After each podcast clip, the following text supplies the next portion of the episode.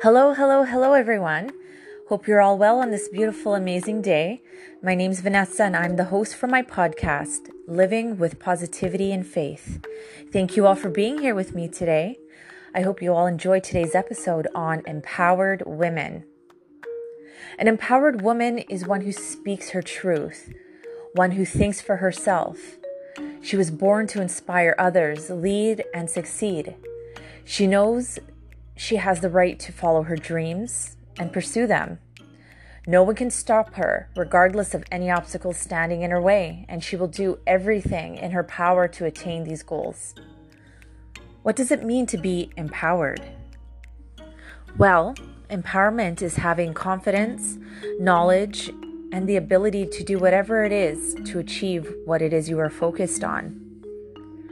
Why is female empowerment important? Well, empowerment of women is a necessity for the very development of a society since it enhances both the quality and the quantity of human resources available for development. Empowerment is one of the main procedural concerns when addressing human rights and development. How do you promote women's rights? Well, number one, you can speak up, raise your voice. Number two, get involved. Number three, know your rights. Number four, give to a cause. Number five, support one another as women. Number six, educate the next generation. Quote of the day. Now, this is one of my favorites relating to empowered women. Be the woman who fixes another woman's crown without telling the world it was crooked. Now, being that woman who has the power to lead, to succeed, to create, as well as helping other women to be empowered in silence, is so beautiful and humble, which makes a woman more of an inspiration. She is magic because despite the circumstances, she continues to spread her light, her truth, and her love. Now, here are some ways to empower women and girls. Boost her self esteem by encouraging them to speak up and know the value of their opinions. Make them feel special and strong. Shut down negativity.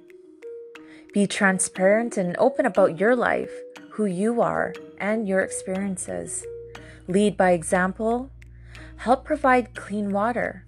Many women around the world do not have access to clean water, and often, in some places, women are excluded from the allocation of water resources.